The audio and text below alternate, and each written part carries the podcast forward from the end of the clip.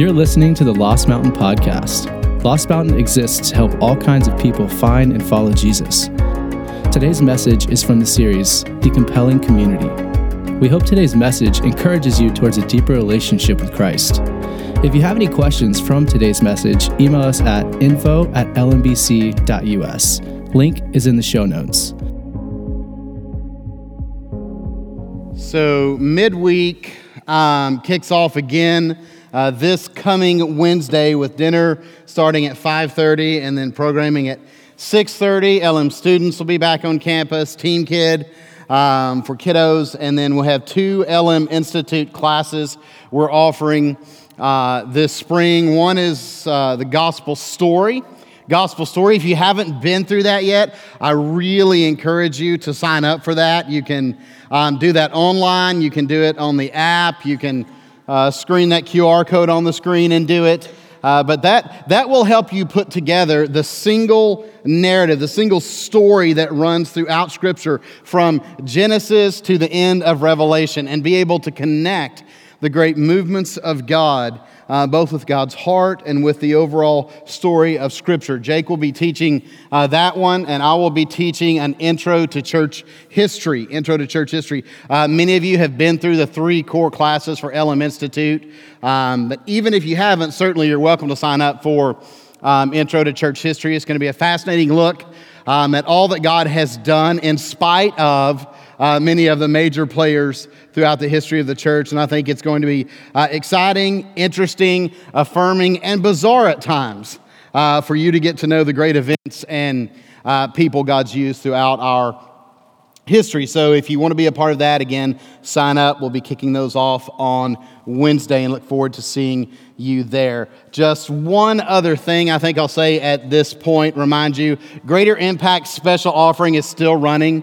Um, you guys have given 26,000 so far toward our goal of 40,000. You've got a couple of weeks left, so I really encourage you, if you haven't given yet, go ahead and give. Go ahead and give. This is a, a one time annual uh, offering that we put out for sacrificial giving, right? Not to impact what you give regularly for the ministry and mission of the church, but to prayerfully, thoughtfully, Give something over and above the most that you feel comfortable doing or maybe uncomfortable doing uh, toward God's work around our country, around the world um, and some through our church this next year. You can find the details about that if you need to know more. Most of you should have gotten packets in the mail uh, a long time ago, but you can find more. We gauge sort of the effectiveness and success of this each year, and so far we've, we've uh, exceeded our goal each year with this, but we gauge it two ways. One, do we, do we meet our goal financially? And then two, what percent of covenant members and regular attenders give? That's significant because it, it is a snapshot into the heart of our church. Um, sacrificial giving just defines serious Christ followers and always has. So it gives us a picture there uh, to see where we are in the health of our church. So I encourage you uh, to be engaged and be a part of that. Um, this morning, uh, week two in our series, The Compelling Community. The Compelling Community, where we're seeking to answer um, and look at the questions around what it is that God has in mind, that God intends to do in and through the local church. The church, as much as we've tried to pretend like it isn't for uh, the last 20 years or so, is God's idea. It is, it is Christ's design. It's the way that God manifests His wisdom and His glory. It's the vehicle that carries the gospel and the name of Christ in the world. But some of us, I think, would um, have some sympathy for one of John Updike's characters in a novel who said this In general, the churches bore for me the same relation to God that billboards did to Coca Cola. They promoted thirst without quenching it. They promoted thirst without quenching it. And in other words, they, they promised something and they, they gave me a hunger for something that they couldn't then deliver. And I think if you and I are honest, we have been through times and seasons in our lives, and we have been in particular churches where that seemed to be the case. That seemed to be the case. We couldn't figure out what all this was about and why God hadn't come up with a somewhat more effective means for doing what he's doing. Scot McKnight, in a book called A Fellowship of Differents, D I F F E R E N T S, different kinds of people, says this. This won't be on the screen, so just uh, listen. It is in the app, though, if you've got the notes section uh, open in the app. The reality is that each of our churches has created a Christian culture and Christian like life for the likes and sames and similarities and identicals. Instead of powering God's grand social experiment, we've cut up God's plan into segregated groups with the incredibly aggravating and God dishonoring result that most of us are invisible to one another. Most of us are invisible to one another. Most of us, uh, if we really think about our relationships, uh, often even in the church, they are relationships that could be defined easily without the church or without the Spirit of God. They're relationships with people who uh, fairly look like us. They usually vote like us. They're usually in our season of life. And again, if that can, if that can be defined and understood by the world looking in, without anything of God or His Spirit, there is something wrong. So, what I want us to do is take a, a look this morning at, at some of what characterizes biblical community, the kind of church the kind of church that God is after. If you've got your Bibles with you, or maybe you've got your app open or the Bible open on one of your devices, I want to start out just by reading the Great Commission. Reading the Great Commission in Matthew chapter 28. This is what will ground us. We'll come back to it just a few minutes, but this will serve as a kind of home base um, for what we're talking about this morning. Before we start this, while you guys are turning, let me just do this and don't be afraid to be involved and engaged in worship. How many of you would say that you have ever, at one time or another, been disappointed in or by or with the church? Just look, keep them up and look around. We're in good company. Put them down, yeah. That happens because the church is made up of human beings, right? And you've been disappointed in other people, and other people would have raised their hands because they've been disappointed uh, by you at times, and often we don't even know it. But I will tell you this the local church is, humanly speaking, still God's hope for the world.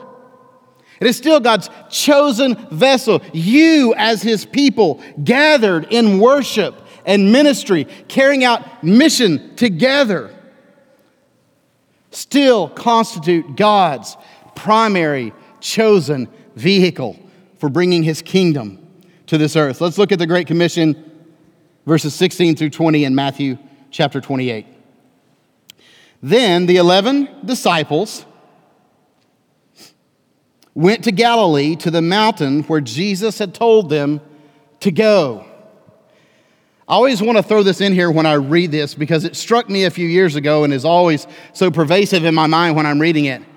Can you imagine if one of the disciples would have been like, nah, I don't know, it's a three day weekend. I think I'm going to hold it. You guys just tell me what he says when you get back. What they would have missed. If they'd been American disciples, I don't know, school's out on Friday. Right, we're going to go to the beach. It's not that there's not a time for that, but the ease with which we miss worship today says a lot about what we truly believe. So they go to the mountain where Jesus had told them to go, right? Jesus had, had commanded them to go. He'd, he'd done more than invite them, so they go. Verse 17. When they saw him, now what happens? They go to the mountain where Jesus said to go, and who meets them there? Jesus. Jesus meets them there. They worshiped him. They worshiped him. That is always the default, first, fullest, and finest response in the presence of Jesus is to worship him if you're his disciple. But some doubted. Can we just acknowledge that there can be a mixture of sincere worship and sincere doubt? If you've ever wrestled with that, I'm here to tell you this morning you can sincerely, passionately worship Jesus and still struggle with some doubt. They worshiped him. Some doubted. Then Jesus came to them and said, All authority in heaven and earth has been given to me. This is important when you're talking about the authority of Scripture. The authority of Scripture is a delegated Scripture of Jesus, or the delegated authority of Jesus in Scripture. God the Father has given all authority to the Son, all authority to the Son. And Jesus, in His goodness, has that authority formatted in a way that human beings can read and receive and understand the God who is the same yesterday, today, and forever. Then Jesus came to them and said, All authority in heaven and on earth has been given to me. Therefore, go and make disciples of all nations, baptizing them in the name of the Father and of the Son and of the Holy Spirit, and teaching them to obey everything I have commanded you. And surely I'm with you always to the very end of the age. All right, you can kind of uh, set that aside or hold your thumb there if you want to. We'll come back to it in a, a few minutes. But the, the commission here that Jesus gives, there's a reason the church has understood this as our commission, not just his commission to the 11 disciples. They would not have nearly, they would not have had nearly enough time in their life. They, don't tra- they didn't travel like we do uh, to get the gospel to the ends of the earth. But we're sitting here, right? We're sitting here, and it's important that you understand that to uh, a first century Jew, 80s, 30s, or 40s, listening to Jesus, we are the ends of the earth, right? A first century Jew in Palestine, Georgia in North America, is the ends of the earth. The gospel has gone out just as Jesus decreed it would be. But what role does the biblical community? We have understood evangelism and God's mission primarily the way that we understand everything in our culture, individualistically. Individualistically. But I don't think that's God's intent. So uh, let's, let's define biblical community a little bit and see what it does. One, or first, I guess, biblical community is community created by God created by God. It cannot be understood, it cannot be defined, it can't be described except but by God. Except by understanding what God does in the lives of men and women, uniting them to one another in Christ. Call your attention to Galatians chapter 3, verses 26 through 28. Paul's writing to the church in the region of Galatia, and he says, So in Christ, in Christ, you are all children of God through faith. You're a child of God through faith. I'm a child of God through faith. The person sitting next to you on your right or left, if he or she is a believer, is a child of God through faith because they are in Christ. For all of you, for all of you who were baptized into Christ, have clothed yourselves with Christ. Notice, even though we talk about the symbolic nature of baptism, right? We say over and over and over um, that baptism does not save you. Yet, I think sometimes we, we actually diminish the theological significance of baptism. Look what the Apostle Paul says here. He says, If we've been baptized into Christ, we have clothed ourselves with Christ. There's theological significance to the public profession of Jesus Christ as your personal Lord and Savior through baptism, as the church is acknowledging. Do you understand the church's role in that? When we do baptism, we're saying to that person, we believe and affirm that you are indeed, by God's grace through faith, now one of us, sinner and saint, made right with God through the blood of Jesus. Baptism is an incredibly serious thing. It's a theological thing, it is something that requires thought. Verse 28 there is neither Jew nor slave. I'm sorry, Jew nor Gentile, neither slave nor free, nor is there male and female, for you are all one in Christ Jesus. What Paul is saying to the believers in Galatia, God is saying to us this morning, is that believers are united to one another in a way that is inseparable by God. We have been created as a family by God. And that family is most visible and most clearly understood and most consistently referenced in the New Testament by references to the local church. We, we are a visible, breathing, moving, interactive manifestation of the family of God, created by God. So, again, if what we're a part of, if what we're doing can be defined by other interests, other centralities, other affinities other than God, it is not biblical community. It doesn't mean that we don't share affinities, it doesn't mean that we don't gain some things from being around people like us. It just means we're going to naturally do that anyway. Which leads me to the second thing that characterizes biblical community. Biblical community is marked by supernatural love. Marked by supernatural love. Now, I want to be careful with that word supernatural because it can get weird. But when I say supernatural love, I am simply talking about a kind of God given love that cannot be explained or displayed by the natural order of things alone. It's more than that. It's more than that. I'll call your attention back to verses we covered last week, John 13. 34 and 35. Jesus speaking now. Um, I'll be a bit brief here because we covered it uh, a little bit longer last week. But Jesus says to his gathered disciples, A new command I give you love one another. Now, you could see like the, the, the really interested, passionate disciples sitting around, right? They've got their, they've got their tablet out or their um, MacBook Pro or maybe their um, iPad, and they've got their little writing gadget like David Conley has. And they're taking notes, and he says, A new command I give to you. And they're like, Ready, number one, love one another. Got it, two. No, that's it, love one another. Well, that's not very much. One point messages are not impressive. He says, as he fleshes it out, as I have loved you, so you must love one another. It's a different kind of love, isn't it? How has Jesus loved you? All the way to death. He's loved you before himself, He's loved you sacrificially. He's loved you in a way that puts your needs before His.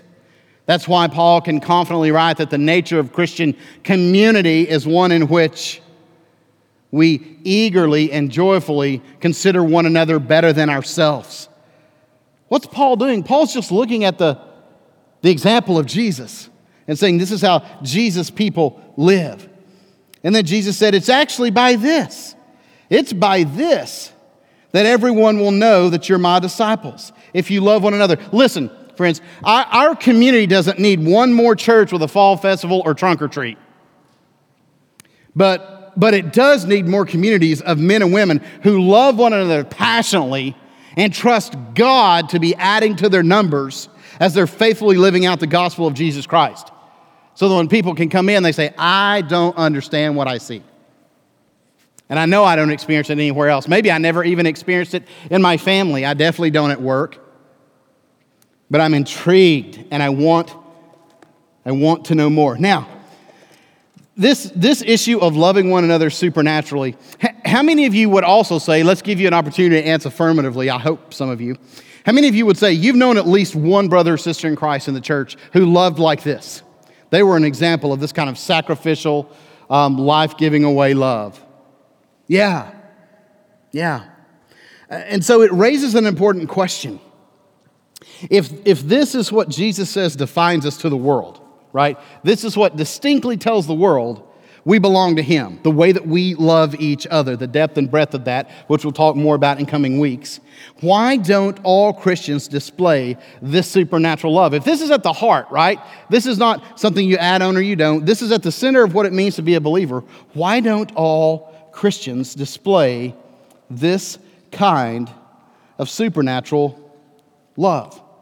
Well, for a few statements about that, I, I want to want to take you to Luke chapter 7. There is a, a fascinating encounter Jesus has in Luke chapter 7 that many of you uh, will be familiar with. But I think, I think we've understood it wrongly at times. Jesus has been invited to have dinner uh, at a Pharisee's house, one of the, the lay elites, religious elites of the day. And they're at the table, and a woman who's previously been living a sinful life and is known for that realizes she, she hears on the street that Jesus is there, and she comes in, and if you'll remember, she comes with an expensive jar of perfume, right? This is, this is not your regular Walmart perfume that you get in a big gift box for people you don't like at Christmas. You know, like the cousins that you don't really care about. Like, let's get him a box of Stetson and Lady Stetson. Give that to him in a box of nuts. Um, she comes in with an expensive, rare, I'm sorry if some of you did that, so or worse, if you received that. Now you know. Now you know. Um, she stands behind Jesus. She's weeping. She begins to wet his feet with her tears. She's wiping her feet with her hair. She kisses them and she pours the perfume out, this incredible gesture. And the Pharisee who's invited him there, he's a little indignant at this, both at the woman and at the Jesus. This is not proper decorum. This is not how one acts in a spiritual setting. Jesus answers him. What's funny is Jesus answers what he's thinking. God help me. Right? I, would prefer Jesus wait until I ask so that I could sort of organize. But Jesus just answers what he's thinking. And in verse 4, he says, Simon, I've got something to tell you. Tell me, teacher. He says, Two people owed money in a certain, to a certain moneylender. One owed him 500 denarii, the other 50. Neither of them had the money to pay him back. So he forgave the debts of both. Now, which of them will love him more? I want you to begin seeing the connection that Jesus is doing as he draws down the relationship between forgiveness and love. Simon replied, I suppose, he's wanting to give himself a, a little bit of wiggle room here. I suppose the one who had the bigger debt forgiven. I think he sees probably that Jesus has walked him down a dead end street. You've judged correctly, Jesus said. Then he turned toward the woman and said to Simon, Do you see? Do you see this woman? Don't just read past that question. Simon didn't see that woman. He saw a shameful, dirty, irreligious, unclean sinner. He did not see the woman, not like Jesus does. Do you see this woman? I came into your house and you didn't give me any water for my feet.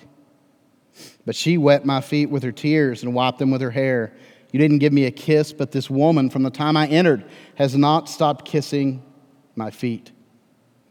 You didn't put oil on my head, but she's poured perfume on my feet. Therefore, I tell you, her many sins have been forgiven, as her great love has shown. But whoever has been forgiven little loves little. Don't miss this. Jesus is not saying, because of the profound love she has shown me, her sins are forgiven.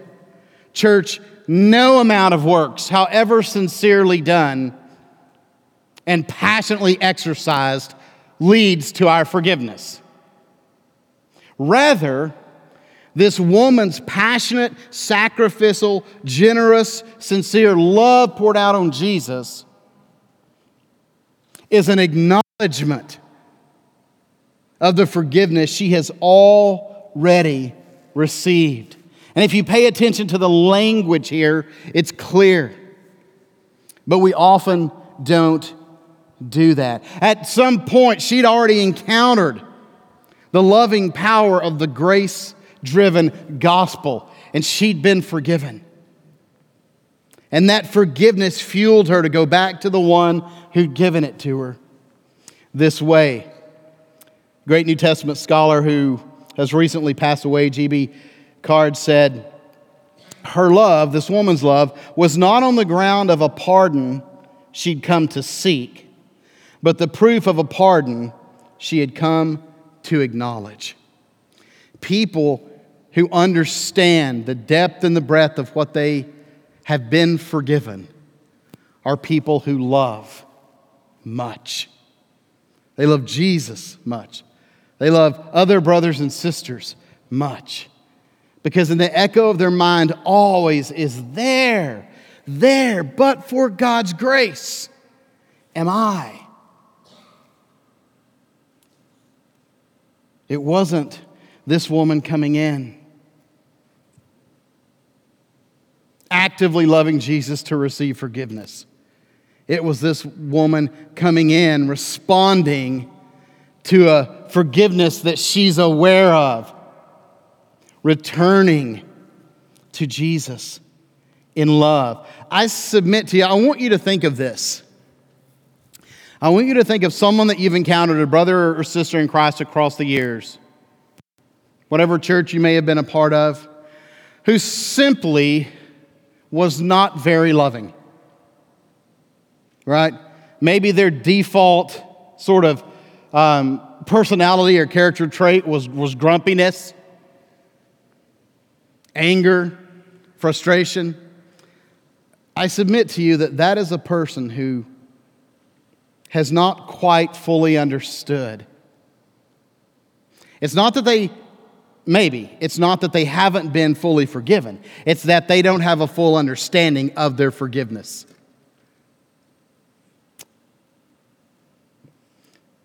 Biblical community marked by supernatural love is nothing more than a community that is fueled by supernatural forgiveness.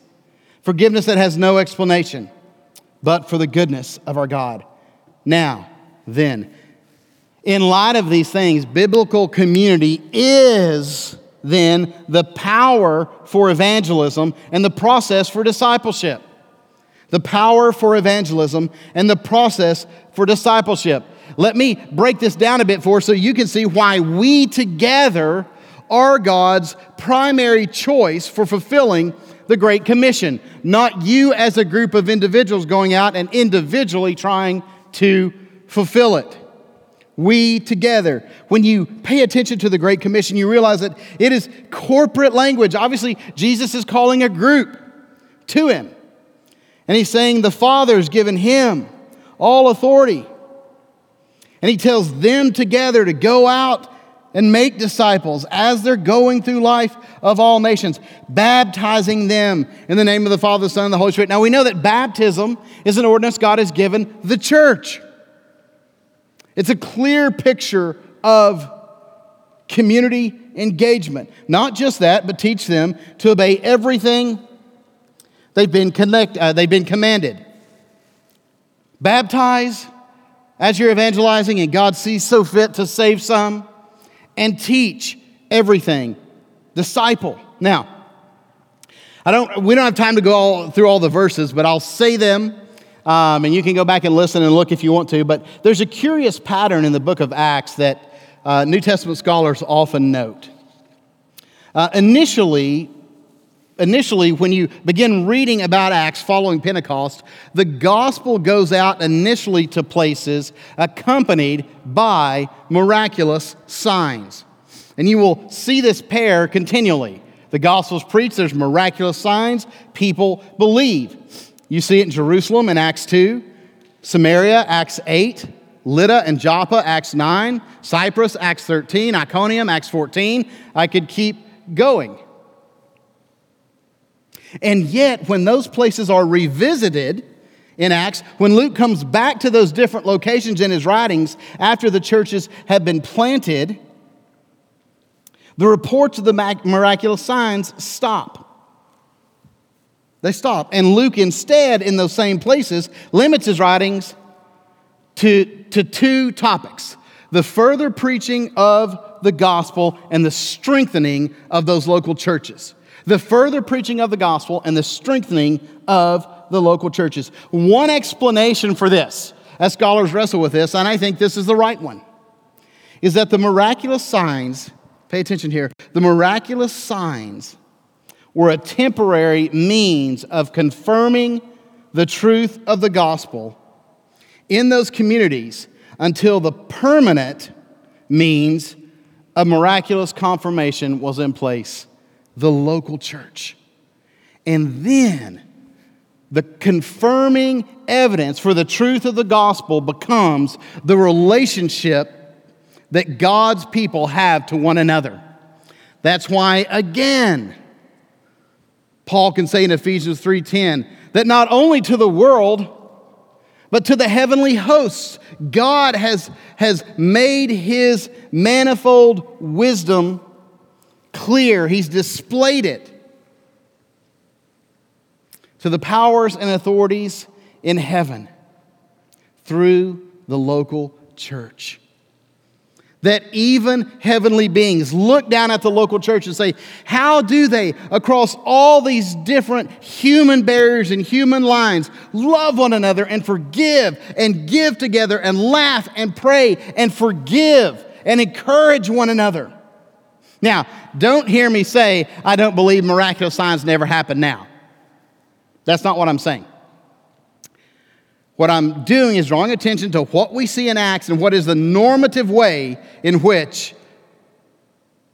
a church evangelizes people. It is through our life together, both in word and in deed, that men and women, by the grace and sovereign will of God, are swept up into his redeeming purposes. Lesslie Newbigin puts it this way in his uh, great book, The gospel in a pluralist society.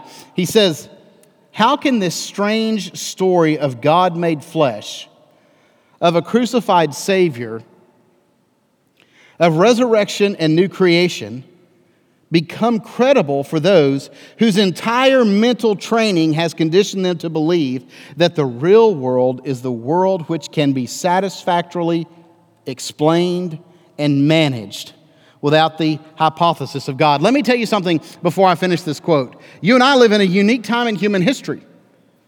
It has been, it has been on this side of the Enlightenment and the Renaissance, Renaissance the, the age of industry and widespread education that we have come to believe this that the world can be satisfactorily explained, satisfactorily explained and managed without the hypotheses of God. All human generations before the last three or four hundred years understood that they lived at the mercy of forces and realities that they could not control. They understood that things can't simply be explained by human reason. Newbigin goes on as he says, how, how can we make this strange gospel story? How can we give it flesh? How can we make it understandable? He says, I know of only one clue to the answering of that question. Only one real hermeneutic or, or interpretive lens of the gospel a congregation which believes it.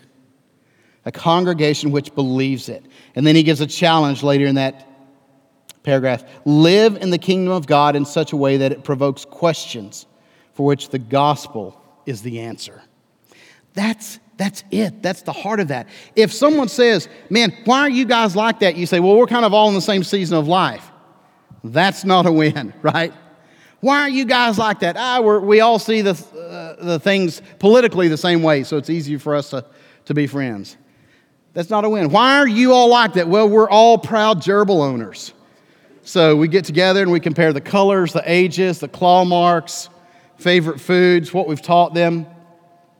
If it can be explained, humanly speaking, it is not biblical community. You with me? Biblical community can only be explained through the power and the truth of the gospel. That's true for evangelism. It can only be accomplished that way. It's true for discipleship. Many of you will be familiar with Ephesians chapter 4. Ephesians chapter 4, uh, Paul acknowledges that God gives the church certain leaders, and then he kind of fleshes out what happens in verses 11 through 16 as these leaders do what they've been called to do. Ephesians 4 11.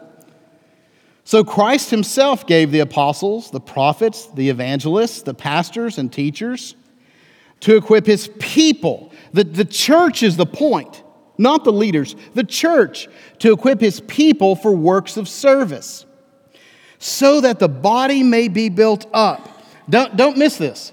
The, the, the leaders and the teachers and preachers are given to equip the church to do the ministry that God has put in place for the church to do. And when that starts happening, the church itself, the body of Christ, is built up. That's what discipleship looks like until we all reach unity in the faith and in the knowledge of the Son of God and become mature, attaining to the whole measure of the fullness of Christ. Man, Paul could say a lot in a little bite sometimes, couldn't he? Then, then, Paul writes, then we'll no longer be infants, tossed back and forth by the waves and blown here and there by every kind of teaching and by the cunning and craftiness of people in their deceitful scheming. Notice that, that the catalyst for us not being blown around, man, if we've ever lived a time, uh, through a time when the church has been blown all around, trying to figure out what is true and what is not true and what do we believe and what do we not believe, it's been the last five or ten years. It's been the last, the church has seemed as schizophrenic as our society has in many places and at many times. Paul says it's actually as the people of God are ministering and serving one another in, in the grace of God that the church is built up and attains a measure of maturity and then is no longer blown about. Verse 15, instead, speaking the truth in love, we will grow up to become in every respect the mature body of Him who is the head, that is Christ. From Him, the whole body, joined and held together by every supporting ligament, grows and builds itself up in love as each part does its work. As each part does its work. Biblical community is at the center of both the, the evangelical challenge that Jesus gives in the Great Commission um, and of the discipleship challenge that Jesus gives us. Uh, one of the things that's interesting, Hebrews 10 25 is often quoted, but not often uh, so much are the verses before it. So Hebrews 10 23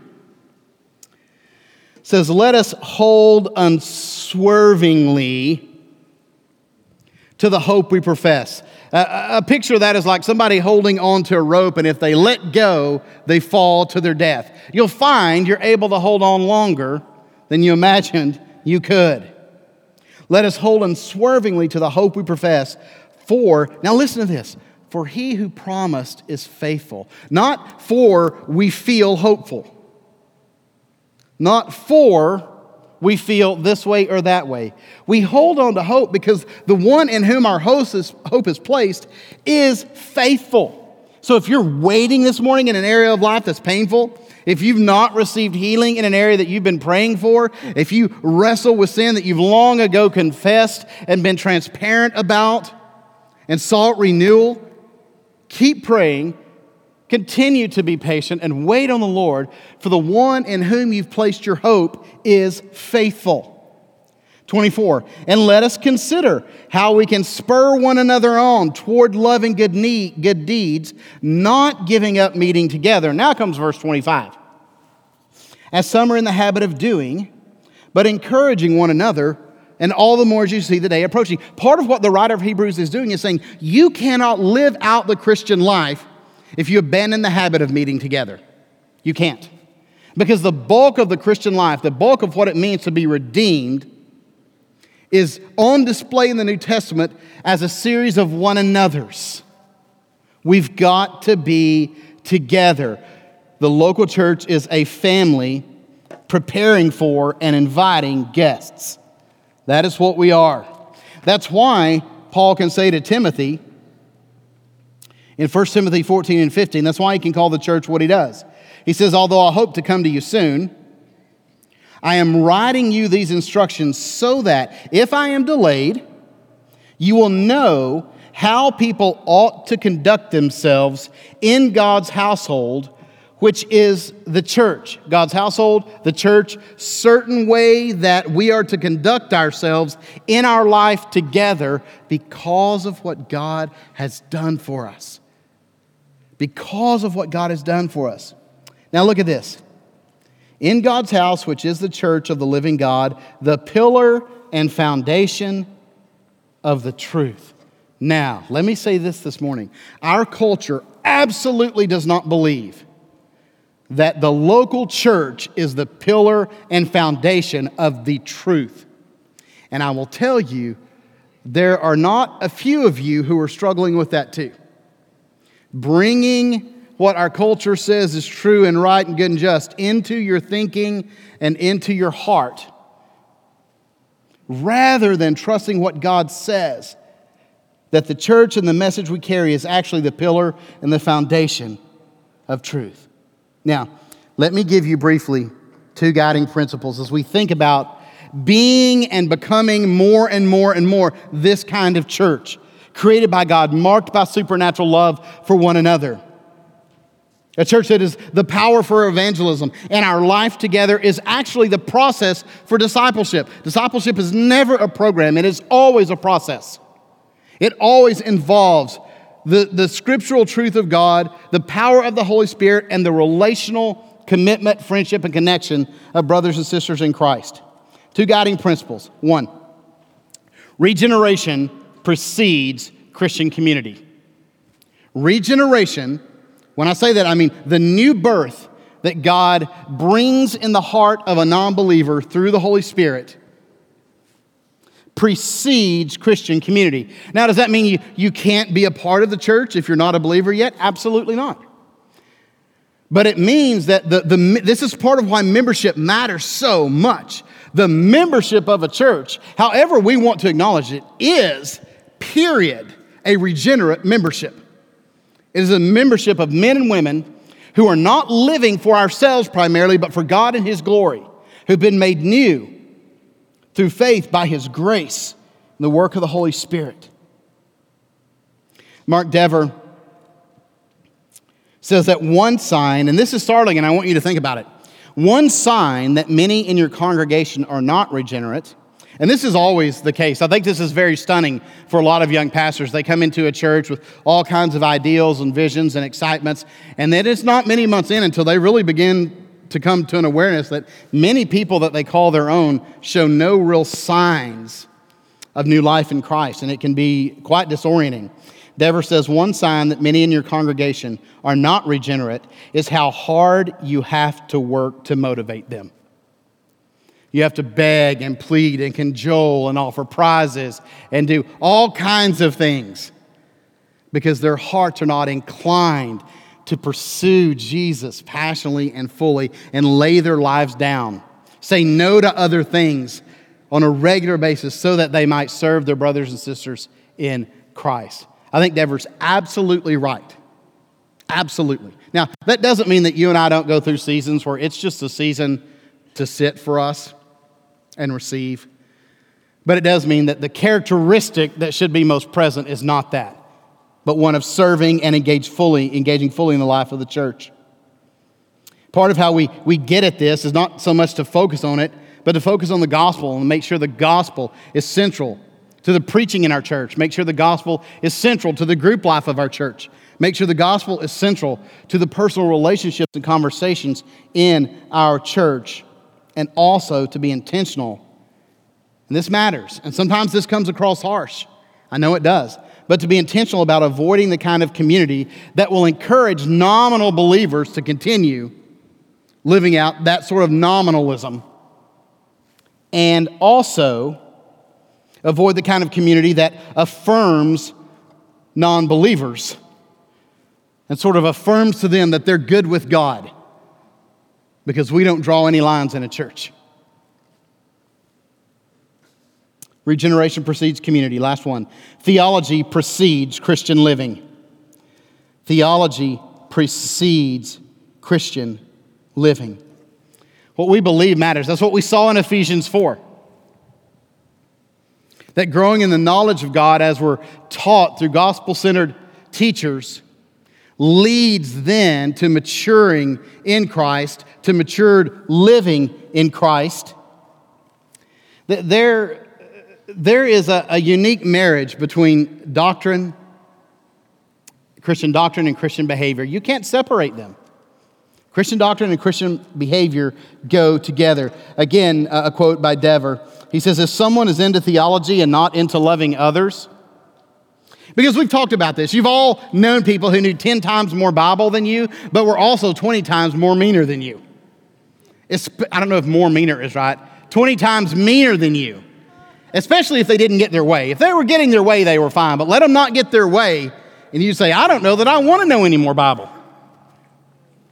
But Dever says if someone is into theology and not into loving others, the problem isn't that they spent too much time learning about God, it's that they never took to heart what they learned.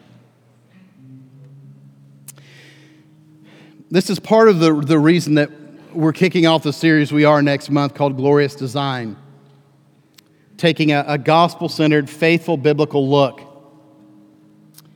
um, at gender, marriage, and human sexuality. Everyone in our culture is discussing this all the time.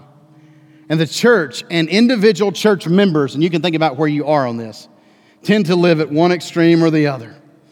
We just welcome whatever culture says in and says, well, that's sweet and that's kind and that's what we should do.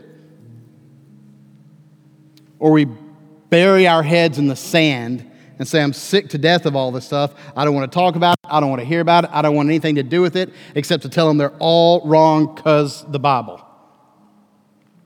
That is not faithful living, friends. That is not what it means to be a follower of Jesus in our day. Theology and Christian living go together. Right thinking and right doing are inevitably connected. This morning, I'll just say this. If you've never experienced that regeneration that the Holy Spirit brings, new life, where you know and can testify that God's Spirit now lives in you, that is the most important need you have. It's not your need to be seen, it's not your need to feel good about yourself, it's not your need uh, to live out at least one of your New Year's resolutions. Your greatest need is to come before God and to acknowledge, I am a sinner who needs to be forgiven. Not based on my merit or even based on my plea, but simply based on your goodness, God, and what your Son has done, which I fully confess extends to me.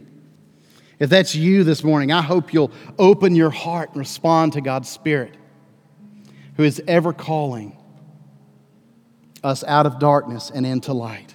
If you're already a regenerate believer, a follower of Jesus Christ, I hope that you'll take seriously what it means to love one another, what it means to be intentional about getting to know members in your own church and regular attenders that are with us who, who aren't a lot like you. There's a power in it for evangelism and discipleship that nothing else holds. Just a minute, I'm going to pray for us. Um, do this for me. We, we grab your connection card, should be around you, maybe in your Bible, in your program. Pull your connection card out. One of the unique things that we're going to offer, because we know that this issue of, of gender identity and, and what is marriage and what isn't marriage and what is marriage supposed to do, and of all of the, the facets of human sexuality, we know it's a, it's a big deal right now. We know, I know, some of you are hurting through issues with this in your own family. We're going to offer uh, at least two, maybe more. We'll see on your response, but we're going to offer just for those four short weeks uh, sermon based discussion groups during the week, like we did last summer with Acts, where we can hear truth from God on Sunday uh, and then meet together with some other brothers and sisters in Christ in homes through the week and talk about this. Talk about it. If you're interested in being part of that, you can officially sign up uh, online on the app. But you can also just let us know, hey, you're interested in that, where we can kind of gauge the number just by writing groups anywhere on your connection card, front or back, just write the word groups. And all you're saying is, hey, I'm interested in having some sermon based discussion groups through February where we can not just hear about God's glorious design for the human experience and, and human existence and how that relates specifically to gender identity, to marriage, and to whatever the other one was, human sexuality. Just let us know, write groups on the front or back of your connection card. I'm going to pray for us. While I pray, our offering ushers are going to make their way to their positions. When I finish praying, they'll start passing those buckets. You guys can drop in your connection cards, drop in your giving envelopes this morning. Let's, let's pray. For more information about Lost Mountain, visit us at lmbc.us. Thank you for tuning in today.